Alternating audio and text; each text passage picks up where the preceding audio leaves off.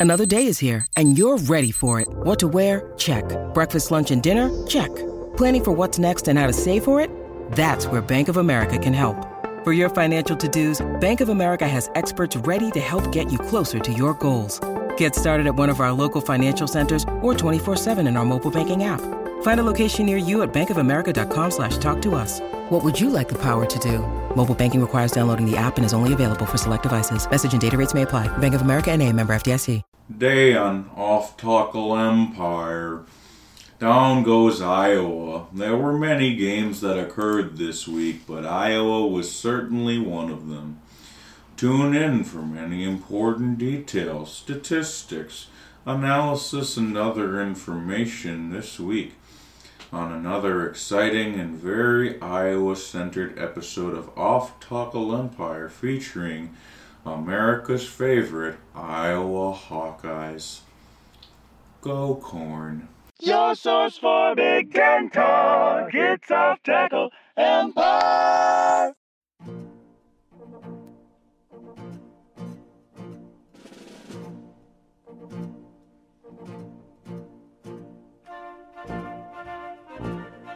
Welcome back to Off Tackle Empire, the official podcast the official blog of SB Nation's Big Ten coverage. Uh, it's about the driest that I can possibly introduce it. We're getting to a, well, not entirely dry part of the year, but it's, it's, it's starting to feel a little cooler uh, finally. Now, it was the season for it a few weeks ago, but it's actually finally starting to turn to fall weather. Uh, nevertheless, um, I'm Steve Braun, aka Source. I'm here as well as the co-host and Krzyzewski. Talk about Big Ten football. Yeah, it was uh, a long summer in which the dry season, but like the dry part never happened, and so I had to just I've had to cut the grass every three days for like six months now. That's weird because have you seen our front lawn? Now we live in the same city, and all of the rain missed our front lawn. Apparently so, but I have to admit I kind of missed having the lawn turned to straw and such that I didn't have to deal with it.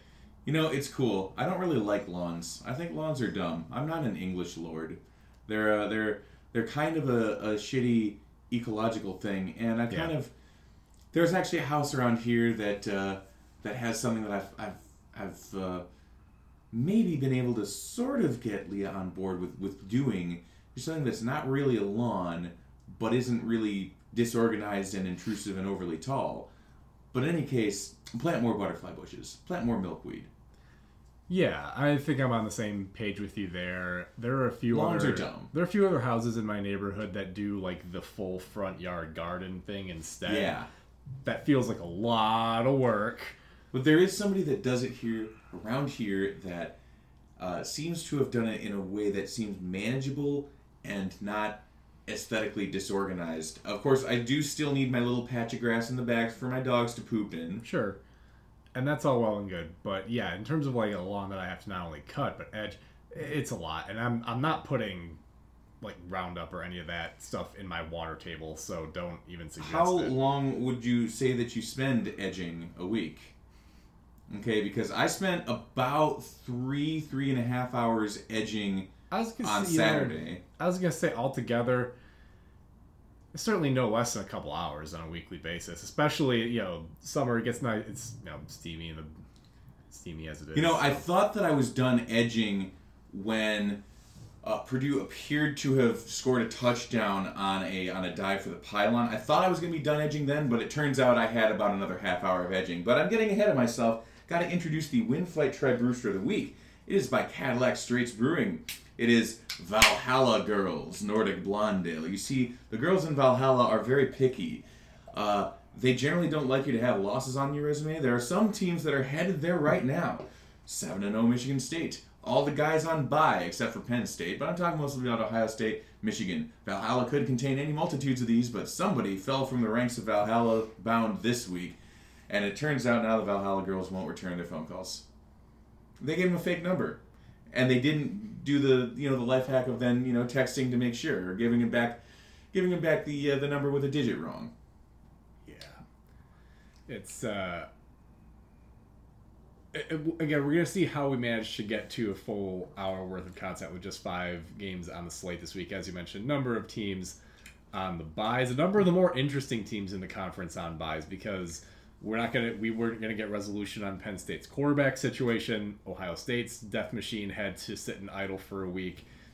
Michigan's been building momentum and they had to take a little bit of a pause.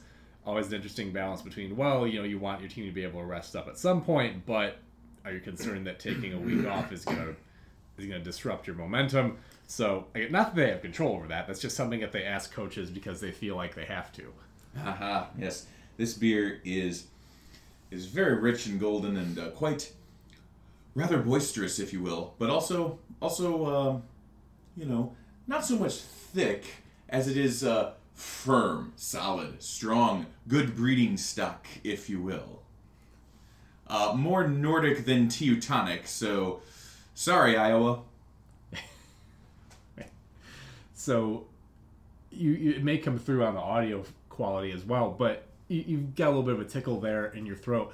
It, give yourself a good, nice clear, and then oh man, do I have anything that you could spit in to get that out of here? Oh wait, I do.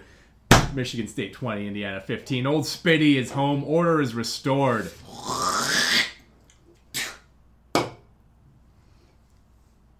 And this was a very unappealing game to watch, um, start to finish. The offense certainly picked up a little bit in the second half in both directions, but this is this this is why I'm still a little bit hesitant to do anything more than just kind of savor the flavor while it lasts. I'm not even at this point. Like the game against Michigan is different because I after last year I will never think we don't have a chance to win that game again. But I'm not willing to think beyond that yet with Michigan State, despite going to seven and zero, because this offensive line is still really bad. That's what that's the simplest way to explain it. Is that this offensive line is still full of guys who have played a ton of football, but have have been parts of offenses that just have not produced. This year, that they've changed that narrative a little bit and painted themselves as this big play offense is true, but a lot of that stuff is due to blown run fits and is due, frankly, to creative play calling and good play by the receivers. So then, do you think that a lot of the success of Kenneth Kenneth Walker has kind of to do with with more him than this line? Probably 80-20% if I'm being generous. If you like if you were to go back and cut up his longest plays on the season, I would bet that just about all of them that go for more than 5 to 7 yards are going to involve him basically stopping momentum, cutting back dramatically, bouncing a play outside that wasn't supposed to go there and just because he's got a, a, little burst that most linebackers don't, that he's able to get separation and break long ones off. That that's so really it's obviously as an offensive line, you have to give him something, but you're saying that a lot of it comes down to his vision.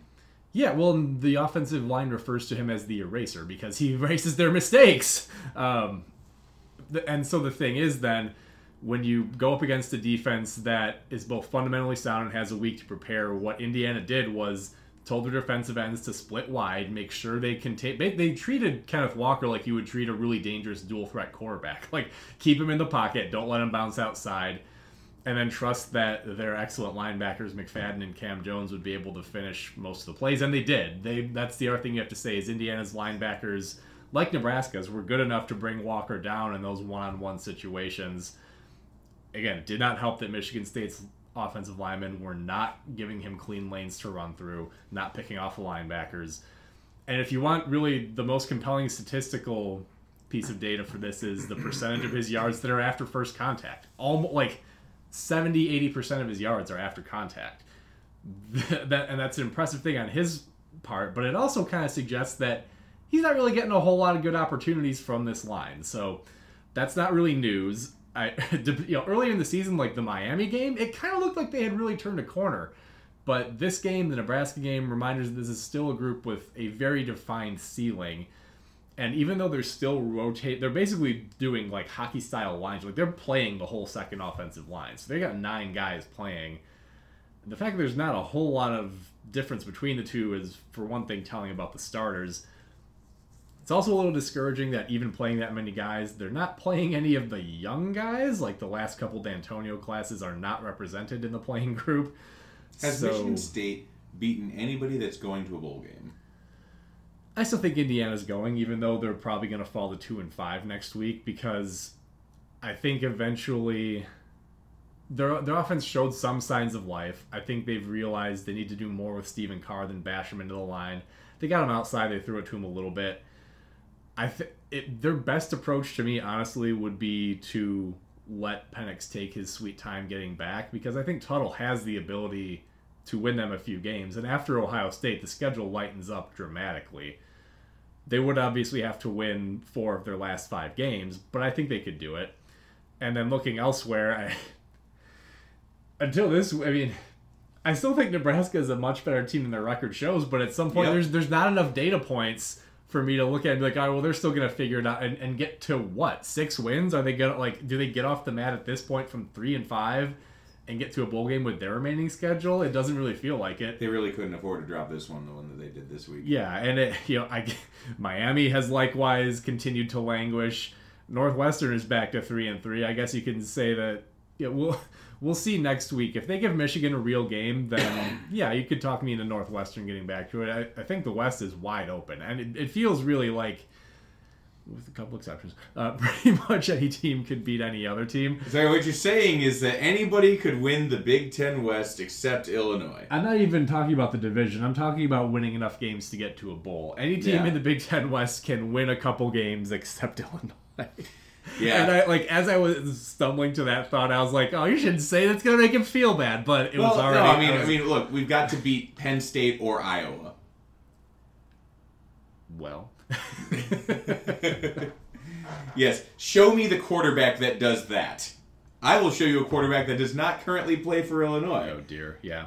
Um, so anyway, to to keep this up, so Indiana also had a little bit of the same blueprint Nebraska did here, in that really the best way to deal with Michigan State's offense is play the same way that they do on defense, which is to keep all the big stuff in front of you and make them execute a drive. Show, make them show you that they can go six, eight, ten plays without a false start or a hold or just a blown block.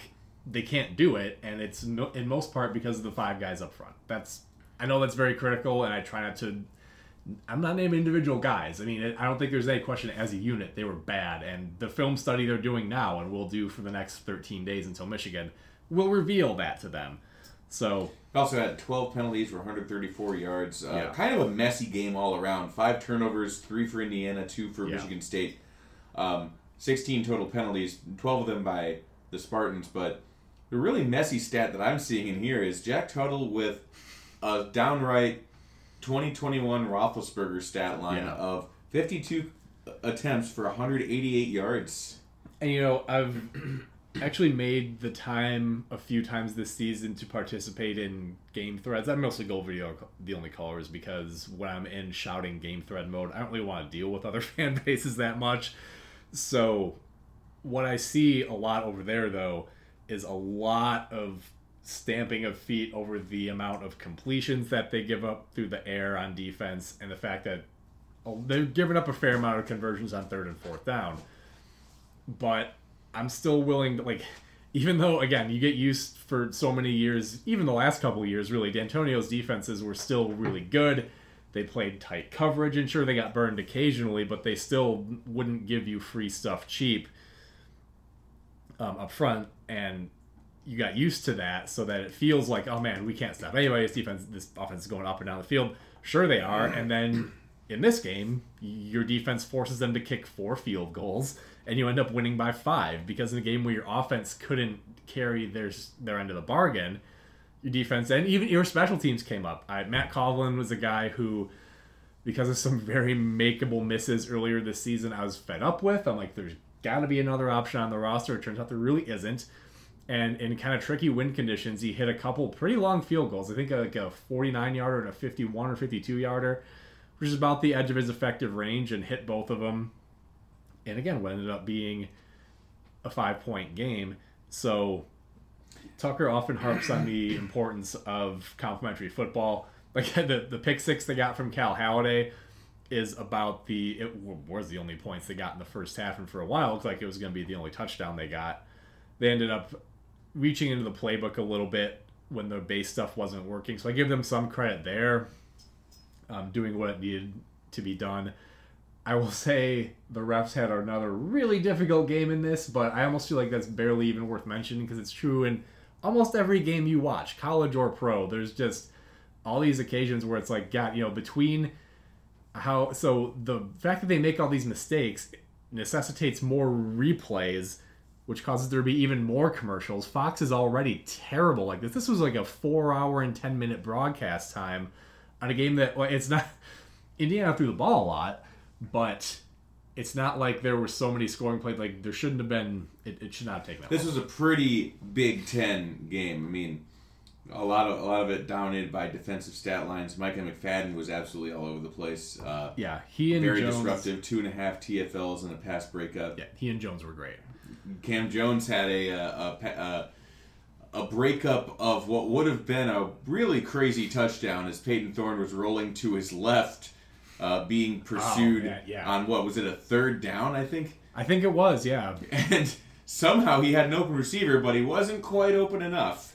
Yeah, and so as a throw, Thorne flips it down the sideline. Trey Mosley does get behind Jones, but Jones gets just enough vertical to bat it away with his fingertips. Yeah. Because They- for as bad as Jack Tuttle was, Payton Thorne actually had a lower uh, quarterback rating in this one. He did, but honestly, the the one interception hit Trey Mosley in the collarbone and popped up in the air and was intercepted. The other one was definitely a force ball, and he missed a few. Like he missed a deep shot to Nailor that should have been intercepted.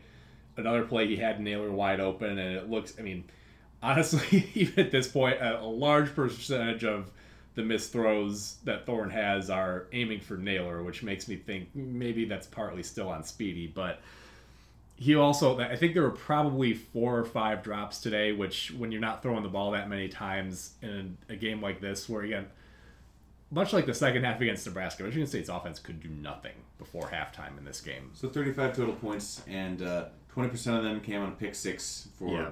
Michigan State, and the other 20% came as part of the hunt to Thorne to hunt uh, exchange. Yeah, and that again, so some credit has to be given here that they they dial up a play that man when Hunt threw that ball up, they had a trick play where a tight end ends up throwing a pass and a guy got in the backfield and forced him off his off his intended line enough that but when he let it go, I was like, well, that's getting hot, that's getting picked and housed for sure. And then not only does it drop in past the two Indiana guys in the neighborhood, but the quarterback makes probably the best catch of the day um, for either team and gets a foot down, and the ref still called him out. That play had to be reviewed. There's a, the side judge is right there, staring at Thorne's foot, a white cleat with green between it and the sideline.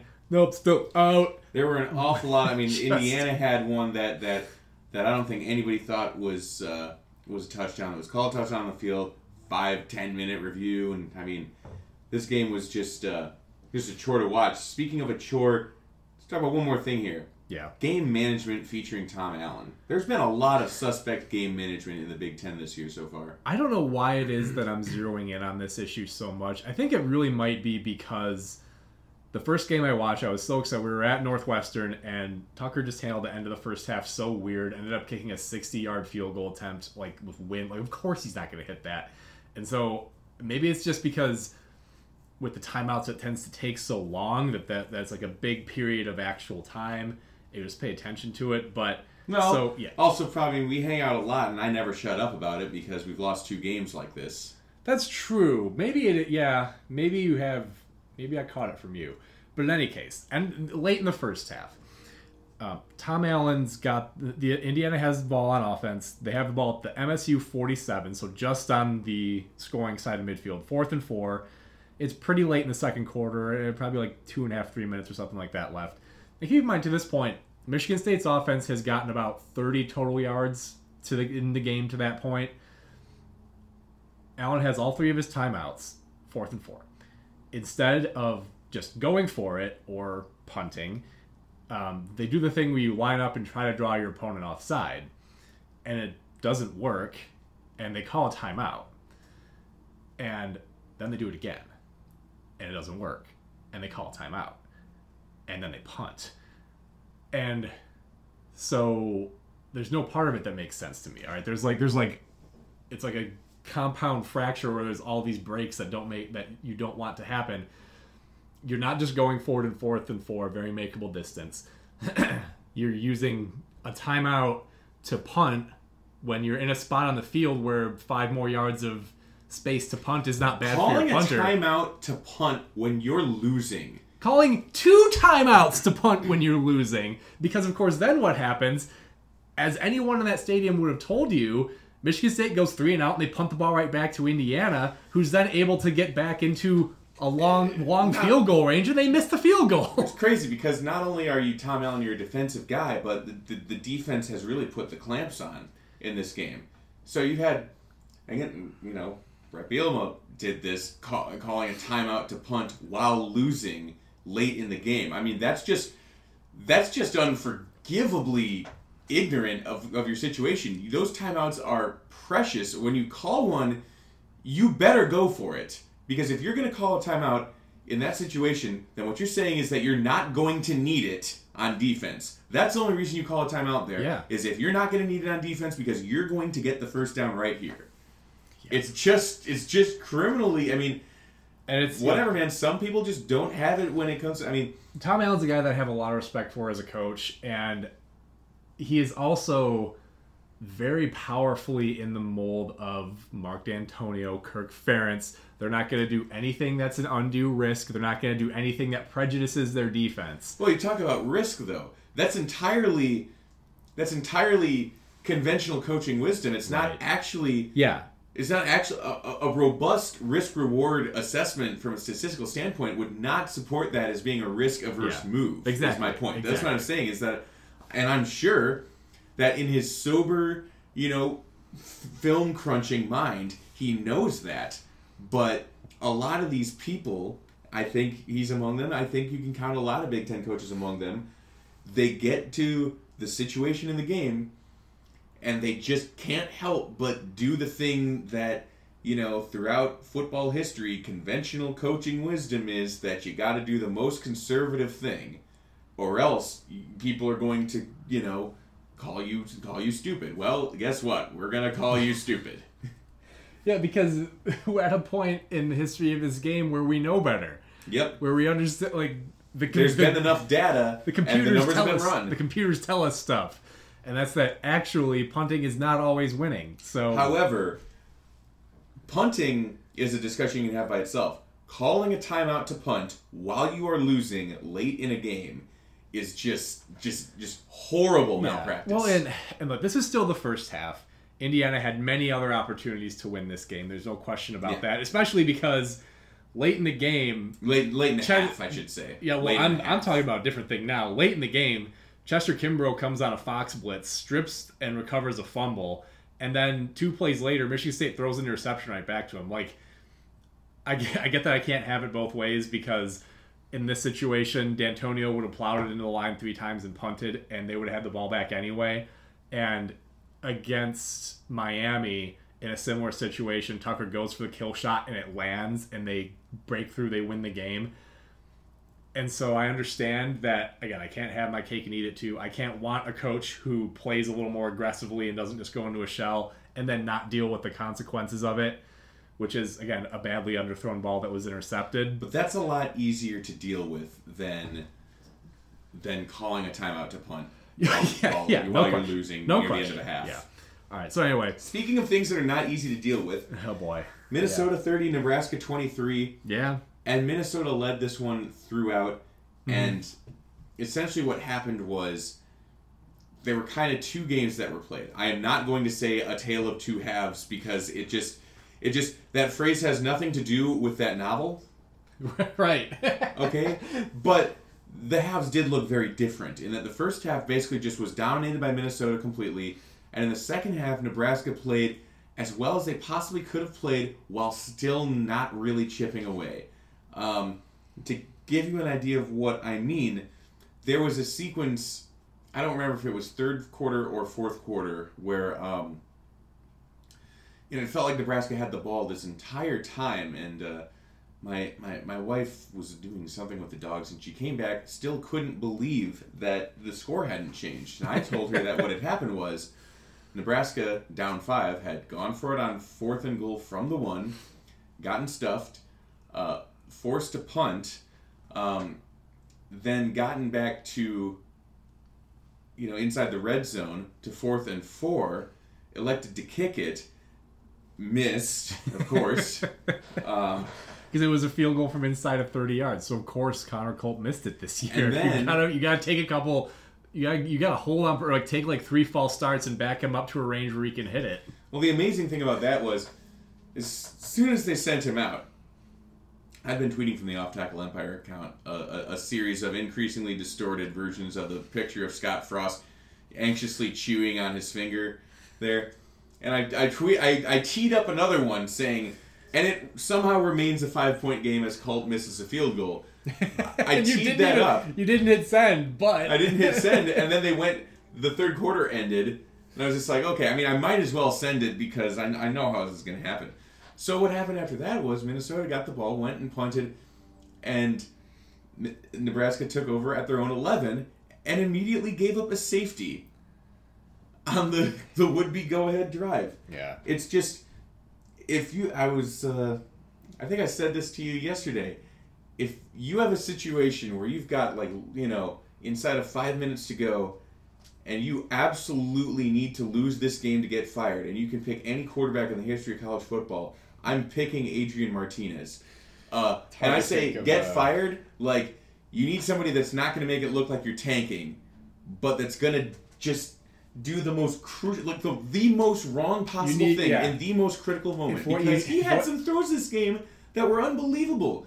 That, had but that's the story of his career, and it's it's yeah. If you need the guy who is gonna make it look like, man, this really should be working much better than it is right now. Oh my God, what did he just do? We have to fire the coach. Then yeah, Adrian Every Martinez is that guy. single start has looked like his very first start. I don't remember what happened in his first start, but I'm saying this to say like, wow, if he could only iron out these crucial mistakes, he sure has some potential. But he's a senior now. Yeah, And we we say the same exact things. It's just, it's it's almost become exhausting to say, but you know they've been doing this against much better teams, yeah. playing more even games. And we're, Um, we're going to say this about a few other teams in the Big Ten West over the next week or two, I think, which is that after after a very embarrassing early season, remember that loss to Bowling Green? That was like three weeks ago. And it feels Yeah. like it was three years Bowling ago. Bowling Green at that point had the worst offense in the country. Yeah, they've Worse than stabilized. They've stabilized a little bit since then, but Minnesota in, in a West that suddenly looks much wide more much more wide open, and we'll, we'll get there, listeners. We'll get there. But they're on, you know, running back number three, and Bryce Williams had the back-breaking touchdown to put the game away.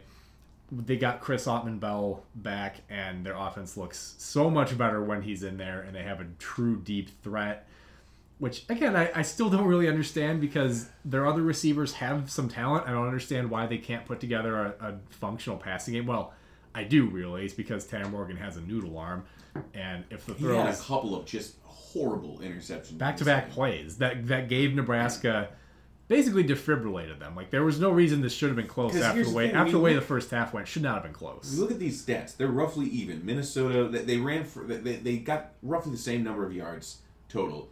Minnesota ran a little more. Nebraska passed a little more. They had the exact same penalty figure. Um, Minnesota ran the ball more times. Uh, Nebraska was a little more pass heavy. They Yeah, weren't well, as efficient with as, the passing. as you'd expect, because Minnesota's protecting a lead. with the difference Yeah. being that Minnesota turned it over twice and Nebraska turned it over zero times, and yet it was a thirty to twenty three game with kind of it was about thirty to sixteen when kind of garbage time kicked in. I mean, it, basically this game felt, you know what this game felt like? This felt like the Illinois game for Nebraska. Where it's like, how did you lose this game? Well, how, not not just how did you lose this game? How did it never look like you were going to win? Yeah. Like they were playing from behind. It finished with virtually the same score. They were playing from behind the whole way, while kind of looking like they were a little bit better down to down. Yeah, and um, But every time there was a really important situation that could turn the tide of the game, Nebraska fucked it up. yeah, they came up short. And it, look, you, I don't think you can blame Scott Frost for the kicker missing basically an extra point field goal. Like, I, I don't think you can blame him. There comes a certain point when you have to recognize the the situation that you have though. Yeah. Connor Culp has been so unreliable, uh, no, so reliably bad in these situations. Not to mention, you were down five points at the time, Yeah. and your offense seemed to be rolling. I kind of question the decision to not go for it there. Yeah, I especially to even huddle up. But I suppose. And it, it does ultimately come back to the coach because he's the one who picks the players and he's the one who picks the non existent special teams coach. I mean, um, There you was know, again, as people who are not generally sympathetic to Scott Frost, there just are some things where it's like, God, like, how is it that God hates you a lot more than we do?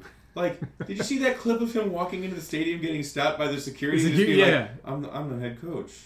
well, and as I think you might have been the one to point out, like, man, he could have been a much bigger tool about that, but he it wasn't. wasn't. It wasn't me, but it, So there's- he just, yeah. he almost looked like sad. It's like, When you need mealtime inspiration, it's worth shopping Kroger, where you'll find over 30,000 mouthwatering choices that excite your inner foodie. And no matter what tasty choice you make, you'll enjoy our everyday low prices, plus extra ways to save, like digital coupons worth over $600 each week. You can also save up to $1 off per gallon at the pump with fuel points. More savings and more inspiring flavors make shopping Kroger worth it every time. Kroger, fresh for everyone. Fuel restrictions apply.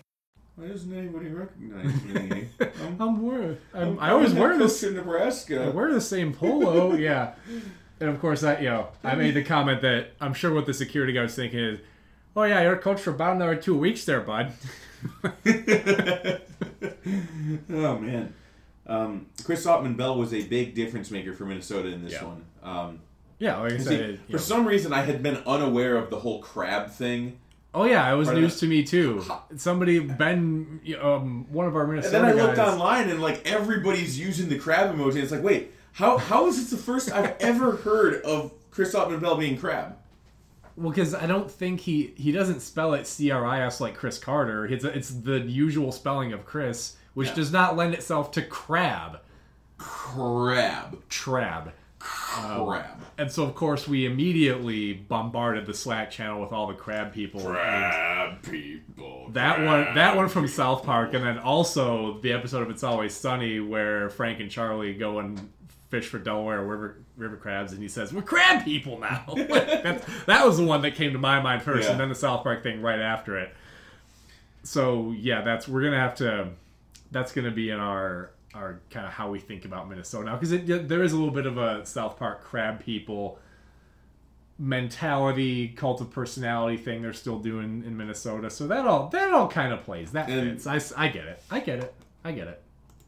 You know they like a, a lot of times you see things with like i'm sure you've seen pictures of owners looking like their dogs but they say that the more you're married to somebody the more you start to look like them now who's going to come in after tanner morgan and how much are they going to look like pj fleck when they graduate Yeah. I, you know, honestly, I bet before he got to Minnesota, Tanner Morgan probably had a full lush head of long blonde hair, and now he looked like trevor lawrence and now he's basically just PJ without the tie. Um, yeah. So, all right, we got a couple other just dreary games to get through here. So let's try to power through this. Rutgers. first let's talk about nebraska's remaining schedule oh, sure, yeah, that would put a bow on this nicely because again, three and five they played week zero and they lost, so they're three and five. Yes. They're three and five, and they've got Purdue, Ohio State, at Wisconsin, and home against Iowa. And they got to get three wins to go to a bowl. We're not talking about competing for big things. We're talking about a situation where You're going. every you're one going, of their losses is by one score. Yeah, all five losses by one score. We're talking about where they need three out of those four games so their fans can complain about how expensive San Francisco is as they go to the Redbox Bowl. Uh, sorry, sorry, that's not anywhere near I know. San Francisco. Well, you probably fly into San Francisco to get. actually, I don't think that people did. I mean, it's that far away.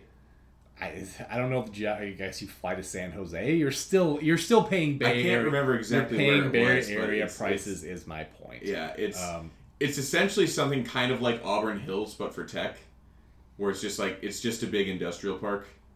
yeah, Santa Clara, right? Santa Clara, yeah. Yeah. Well, anyway, uh, yeah, that's uh, I boy, It's just been would it some it- serious Sisyphus stuff for Scott Frost. Well, and the thing is, whether they beat Purdue next week or not, because not like I think they could because you mean to tell me that Purdue isn't set up for a little bit of a letdown coming off the win they just got? Yeah, not- I mean, we'll get, we'll get to that, but Yeah. you know that that's a situation that- where Purdue Especially if they don't win. That Ohio that Ohio State Purdue game can be had. that Ohio State game could be the last bullet in this coaching tenure. Yeah. I mean, You- of course, we lose- hit, hit you with some more off tackle Empire ASMR there with some serious Sisyphus stuff from Scott Frost. Just slow play that down, play that back, slow it down to about a .75 speed and So I'd you'll be able to really get it You'll if I weren't enjoy it. shouting at the mic in the middle of the table because somebody forgot theirs and we're going back to the old school two-sided setup. Oh, Yeah, well, we how many years did we make that work before we got sophisticated and I bought my own mic? So anyway, But you just- didn't like unbuy it or anything. Okay, anyway. Northwestgers. uh, yeah, the final result here is whatever, but we need to discuss this fake punt first, second, and foremost. You know what I'm talking about. Yeah. So, Oh yeah. uh, Northwestern did win this game and did win it by two scores, so it's probably something that'll get lost in the annals of history pretty quickly. But maybe, and I feel like whenever something like this happens in this modern era of hyperbole, we've got to make the big impression, the over the top take. Everyone always says, "Oh, worst fake field goal ever, worst fake punt ever, worst onside ever, worst whatever." No, really, like I don't know how and I believe I don't remember if it was Evan Wildcat. I think it was Evan Wildcat who broke his arm. Maybe maybe it was Creighton, but somebody in our writer group said that look with what this play and so what the play basically was is it snaps to the punter who's in a normal punt formation and then he just runs straight up the middle i think he had to get like six or eight yards or something like it wasn't a fourth and short or whatever and he gets tackled for a loss and gets hurt and there's one of two possibilities, which is that they just never actually practiced this. They didn't know how dumb it looks, or they did practice it, and their defense and their special, their rather their punt coverage team was so woefully unprepared that it worked like a charm, and they thought it was a great play. I'm not sure what's more damning. yeah, I don't like. I don't know what should be worse. I mean, because the thing is, the only way that I would fight you on this being the worst college college football fake punt of all time is because it wasn't run into a four-three based defense That's like true. the Justin Fields. I was gonna one. say that's true. Is that it, it That, wasn't that yeah. still remains my number one. That being said, what I would say. this one was. Ter- I mean, What this I would- made. The, Do you remember the Greg Schiano fourth down fake against Michigan, where we thought like, how how can you possibly think anyone how would fall you- for yeah, that? I yeah, mean, yeah. that was a huge brain move compared to this. Yeah, but no. The only the, the counter argument I would have for you on the Justin Fields thing is you're still putting the ball in the hands of Justin Fields there. Like maybe he will do something cool, even though What, like Georgia's run Georgia through the entire base four three defense? of Alabama, right? But and you know I'm not giving that amount of credit to Kirby Smart because they didn't play Justin Fields. They didn't know. They clearly didn't understand what he was capable of. So anyway, we're spending a lot of time on that. But yeah, it that was not something we were gonna let slide, even though Northwestern won this game. I sure as hell wish scores. that I could have put down some money on will there be a failed fake punt in Northwestern Rutgers because I would have absolutely hammered it at basically any odds. Yeah, you would have Considering Greg Schiano's uh, you you would have down you would have game stonked that and bought yourself a vacation home but you know in the cold light of a normal off season and kind of the receding covid weirdness like not being as big of a factor in how teams prepare i think the size of the exact task that Schiano has here is becoming more apparent right they got Bo Melton back today, and that was very helpful. He had a good, very good day from a statistical standpoint.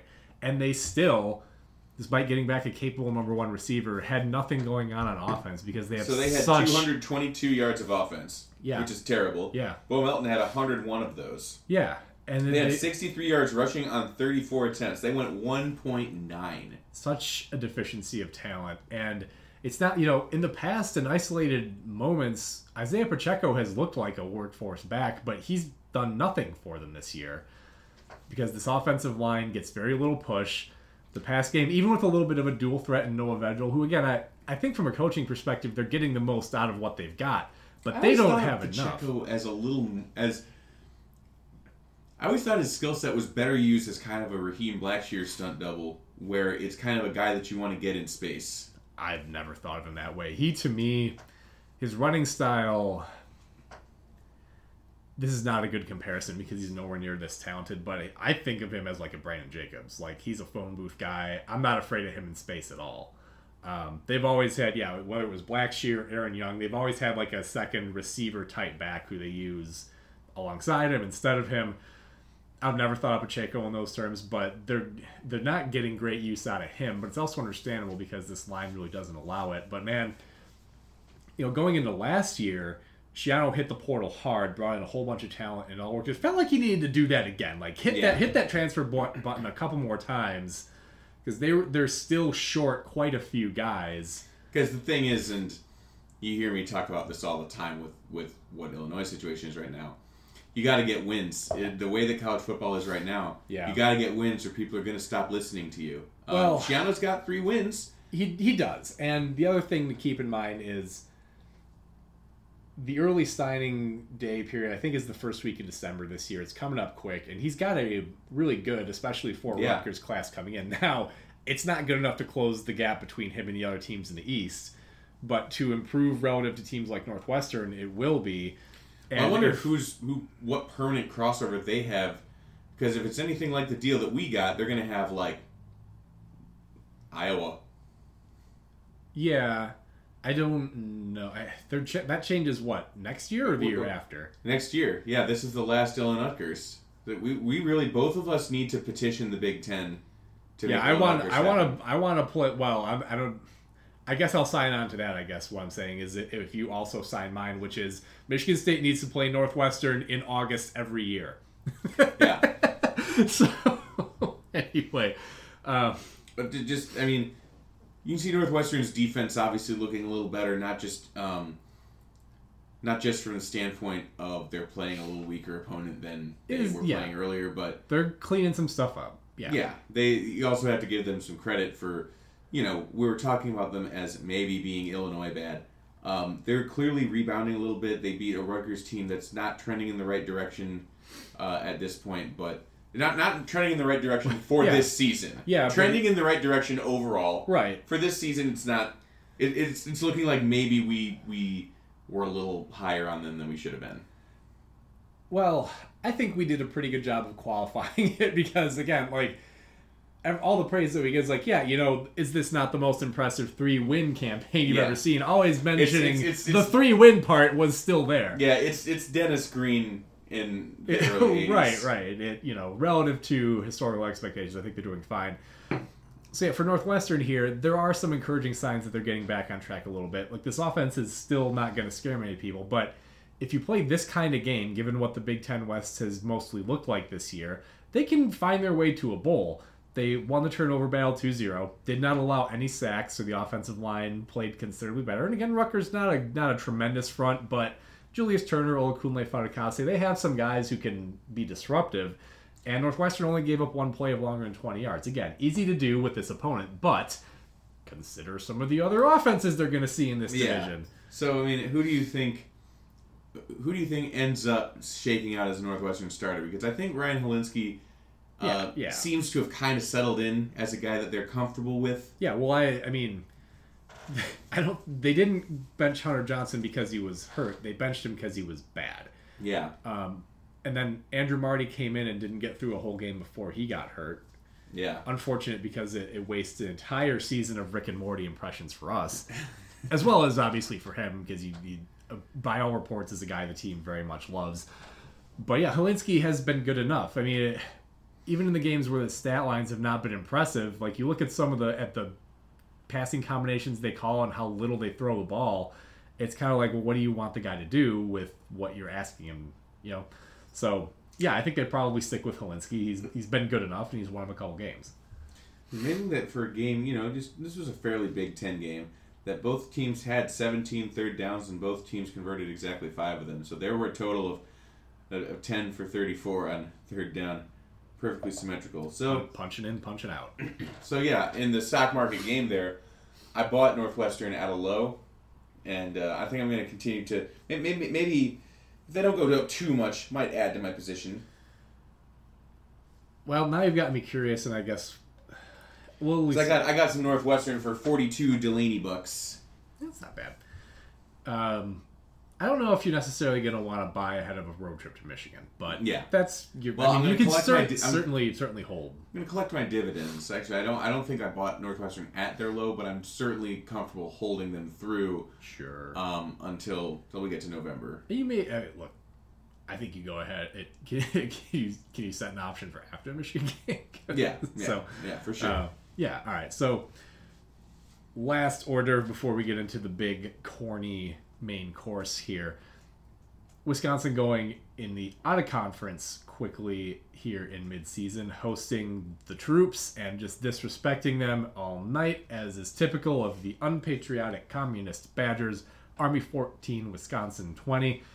All right, so important thing for this game beyond getting the win was uh, do we see signs of life in the Wisconsin passing game? Okay, let's take a deep dive into the numbers. What we got? Oh, we got 8 for 15, 112 yards, 0 touchdowns, 0 picks. So that's a big no. And four of those completions were the tight end Jake Ferguson. We already know he's a decent security blanket. They got nothing going on with this wide receiver group, and that's still the case. And you know what? Honestly, I can't help but wonder if maybe at this point they're just like, yeah, that just that's just what it's gonna be. And so instead, what they've done is give their offensive output or their bandwidth rather to Braylon Allen in a timeshare with Mellusi, and that's seems to be rounding the run game into better shape. And they're gonna hope that four completions to Jake Ferguson a game is enough. Yeah, uh, you know, it, it it's a game against Army, so it's all kinds of weirdness. Yeah, yeah. It was it was always going to be relatively low possession. You were gonna figure that the score is not likely to get too far out of hand, but this is still this is not the game plan to me of a coaching staff that thinks they're going to contend for the division this year. You know what I mean? Yeah, yeah, I, I can see that. Um, as far as this game is concerned, though, like just the game, they were one. Um, you know the way that Army kind of came on in the fourth quarter, especially they were one fumble away. I mean, there was one very crucial point of this game. It was thirteen to seven, and uh, Army quarterback Jabari Laws was sacked by uh, Leo Chenal. Now, of course, Army is a great opportunity for any opposing linebacker to pad their stats. Oh yeah, I, Leo I think they, had. I think all their starters had more than ten tackles. I think he had he had 17 in this one. Um, but of course, the big play was stop. You violated the laws. so got that got that got two and a half TFLs, and then uh, Keanu Benton recovered the fumble. That was probably a pretty important play because Wisconsin Yeah, went a- and scored a- on it. yeah, and it was a one possession game. Yeah. So um, A one possession game with Army. so yeah, the, this game plan where you, you throw the ball 16 times against an opponent you really should be able to beat pretty easily. Again, I understand that your first concern when you're two and three is winning the game, but it's also the maneuver of a staff that is aiming for bowl eligibility and not much more because this team's ceiling right now is the passing game. They're bumping their head against it every time they play a good opponent and unless and until Graham Mertz and look this year, these receivers are it. They don't have anybody they haven't tried who's worth putting on the field.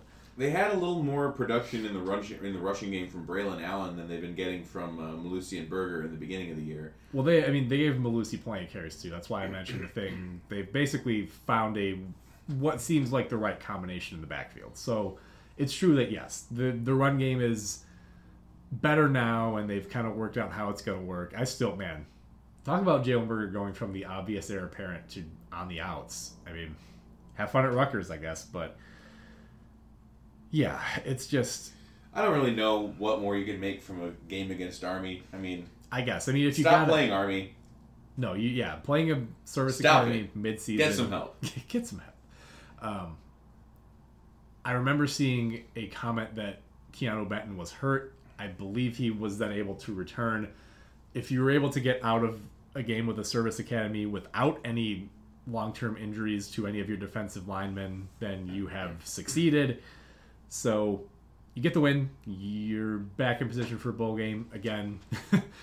this division certainly looks wide open, and now it's time to cut to why the division looks wide open. Purdue 24, Iowa 7. Hey man, are we gonna award this the Dick Trip of the Week? Because gotta be.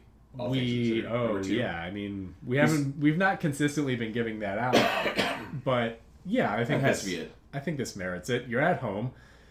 You're coming off an emotional win against Penn State. emotional. Emotional usually im- in, implies that the emotions were positive. Yeah, I'm not Never saying seen no. I'm, I'm fan not base saying more angry about beating number four at home. Yeah, well, because one of their guys might have pretended to be hurt. I mean, one of them's out for the season after that, you know. But um, Boy, he really is committed to the he's bit. boy, he's selling it. I just can't believe the extent he's going to to sell this fake injury to slow down the high octane Iowa offense. So anyway, how do you go from number two in the country, much ballyhooed defense, to losing at home to an unranked Purdue team? Although, by the way, unranked no more. Purdue Boilermakers in the top twenty-five, first time since two thousand seven. Thump, what were you doing in two thousand seven? Oh man, I was uh, doing something I've not really done very much of since. I was enjoying the living hell out of Illinois football, and also, uh, you know, I was I was watching him crank that Soulja Boy and Superman that hoe. Oh, it certainly does take you back, doesn't it? Um, Heard that song on the radio. I just what you know, going to get more drinks at parties. That was that's what I did when that song came on. uh, I get that it's funny, but it always sucked. Yeah. Um, well, so all right. If you if you really want the story of why this game went the way it did, I can tell you in how the broadcast approach. Because at the beginning of the game, they're always looking for a standout player on each team's offense to be like, all right, here's the guy you want to look at, pay attention to. And with Iowa, it's Tyler Linderbaum. And look, he's a really good player. He's going to be a first round draft pick, probably going to play in the NFL for 10, 12 years, be a Pro Bowler, all that stuff. He's very good it is very uncommon for that feature on a broadcast to deal with a guy who only touches the ball right at the beginning of the play and then never again. you Yeah. know what I mean? because basically what they were saying throughout the second half was, and Iowa stuff for no gain here, but boy was it not his fault. Well, and honestly, they were right about that because Yeah. the biggest problems in Iowa's offensive scheme, other than the whole design of the scheme, was that they had no way to deal with George Karlaftis, who dynamited the right side of, offen- of the offensive line for Iowa all night. They didn't line him up over Linderbaum because why would you do that? But um, this is the downside to Iowa football, right? Which is that when you need to be aggressive or adjust to what your opponent's hold, doing, Hold, hold on there, I'm j- if I could Did you did you just suggest there was Why? a downside to Iowa football? Um, I was I'll tell you what, I I do not take kindly to this kind of an accusation, okay? We're only talking about this Why, uh, because you had somebody come in, I thought I some was guy that's been some guy that's been at. Notre Dame I was gonna finish a thought. some guy that's been at Notre Dame come in here and and do all of this passing and rotate three quarterbacks into a game.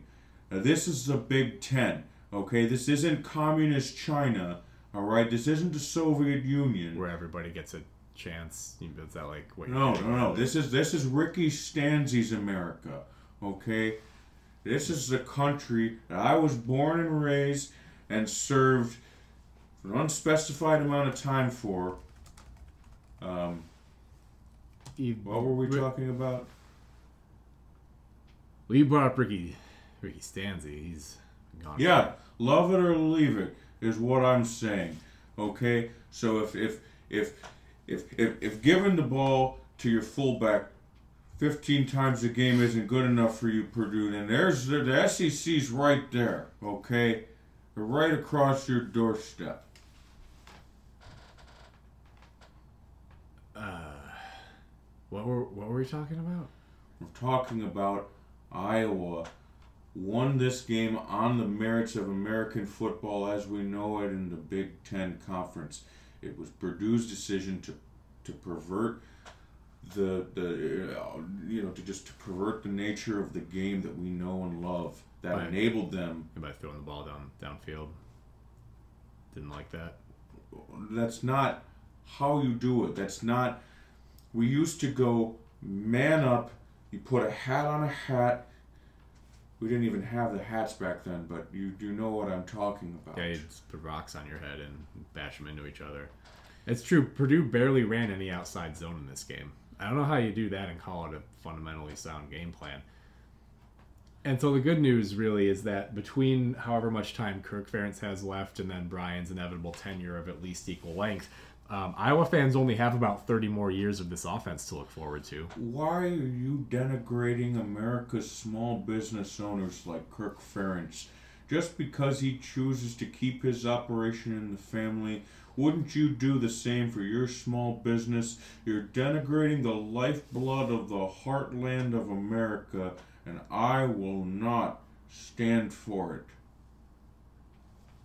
Yeah, I mean, consecutive quarterback sneaks in the red zone when you have Tyler Goodson to hand the ball to and Sam Laporta you could throw it to, uh, arguably is a fireable offense, but there's no such thing in this program.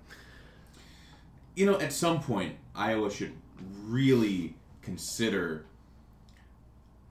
covering David Bell. Right. So let's let's go right to that actually. So David Bell's a junior, which means he's only played three games against Iowa, a division opponent to this point in his career. But probably going to be it because obviously he's going to be an NFL player if he wants to go, and he should go get paid. His career numbers in three games against Iowa are as follows 37 receptions, 558 yards, and five touchdowns. And we give Phil Parker a lot of credit for his defensive scheme when it works, but when it doesn't work, it really doesn't work. And they don't do anything differently to try to account for it not working. Jeff Brohm's now gone 4 and 1 against Iowa in his time at Purdue.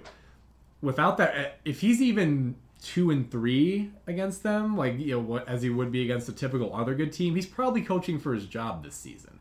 These Iowa wins plus that Ohio State game really are his resume there. So basically, I think that Ohio State against Jeff Brohm is the same as Jeff Brohm against Iowa. Huh. It's the same record that Lovie Smith had against Rutgers. Four and one, yeah. Uh, boy, and it's it's not like this was just a matter of oh well, there's a particular weakness in the scheme to David Bell. No, it's that I like the turnovers were never going to last forever for Iowa, and you had a great game from Aidan. You mentioned they played three quarterbacks, yes, and they brought in Plummer and Burton for situations, but really, this game was about Aidan O'Connell absolutely mincemeating the Iowa defense, and they couldn't do anything about it because they didn't have defensive backs who could cover Bell, or Purdue had a couple other receivers get loose for some plays, and their pass rush wasn't able to get home against Purdue's kind of meh offensive line. The game plan was absolutely phenomenal for for Purdue. The play calling was great. They kept getting guys um, with just enough speed to beat their guys to the sticks on the edge. Yeah. Uh, it you know they were getting the first downs by just um, putting the ball in those situations, getting them to guys just fast enough to, to, to beat their guy to the edge. Um, Purdue was great on third down in this game. Yes, they were. They and it's not just that they executed well. They also they they called really good plays. I mean, everything was. It, it, it really was a treat to watch. Um, They talked about a couple occasions, and that's the other thing I'll say here is, as much as most of the time I feel the commentary is a detraction from the game, I did think Passion Dvorak did a really good job calling this one. And one thing they point out is Purdue, in their bye, basically went over all their own game film to look at what was working and what wasn't, and to spend that kind of attention mid-season to analyze your own faults, I think is kind of a, checking your ego at the door thing that most coaches are not going to do. Um, they're just going to assume, look, the stuff that we have works. We just have to do it until it's fixed. so basically, what they did was, what you would you have a situation where it's like, all right, I can divert. I, I got engine power, I got shields, lasers, and mobility here. Okay, so I can divert all engine power. So I, I'm in a situation where my shields are low. Divert engine power to shields, but also my you know I'm in an offensive situation. Okay, so what's worked for us so far? David Bell. Divert all engine power to David Bell.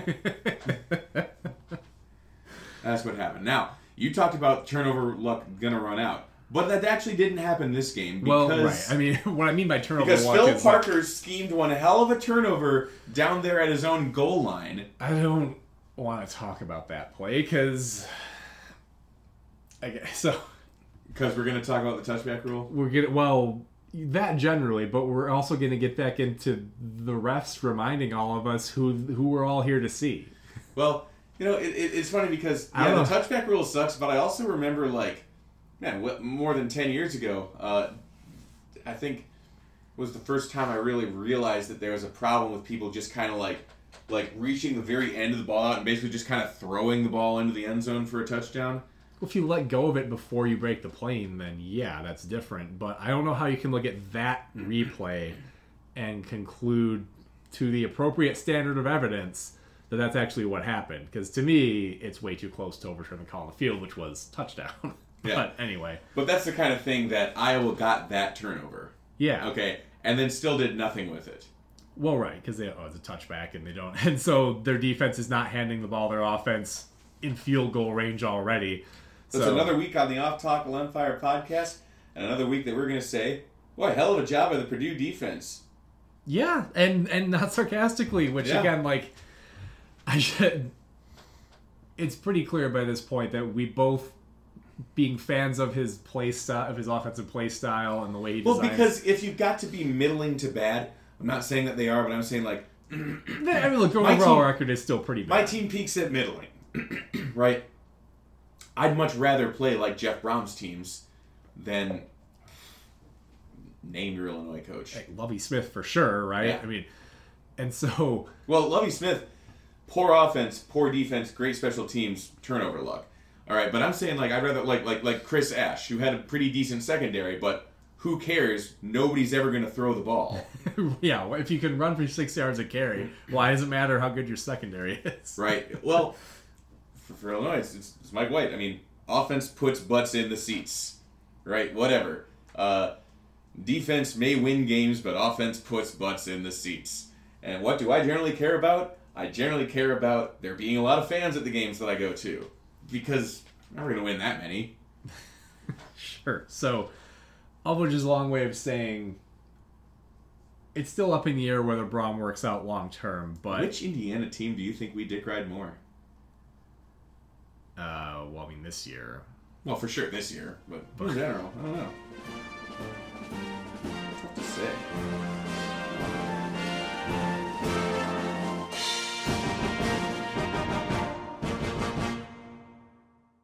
Your source for Big Ten talk. It's off tackle empire.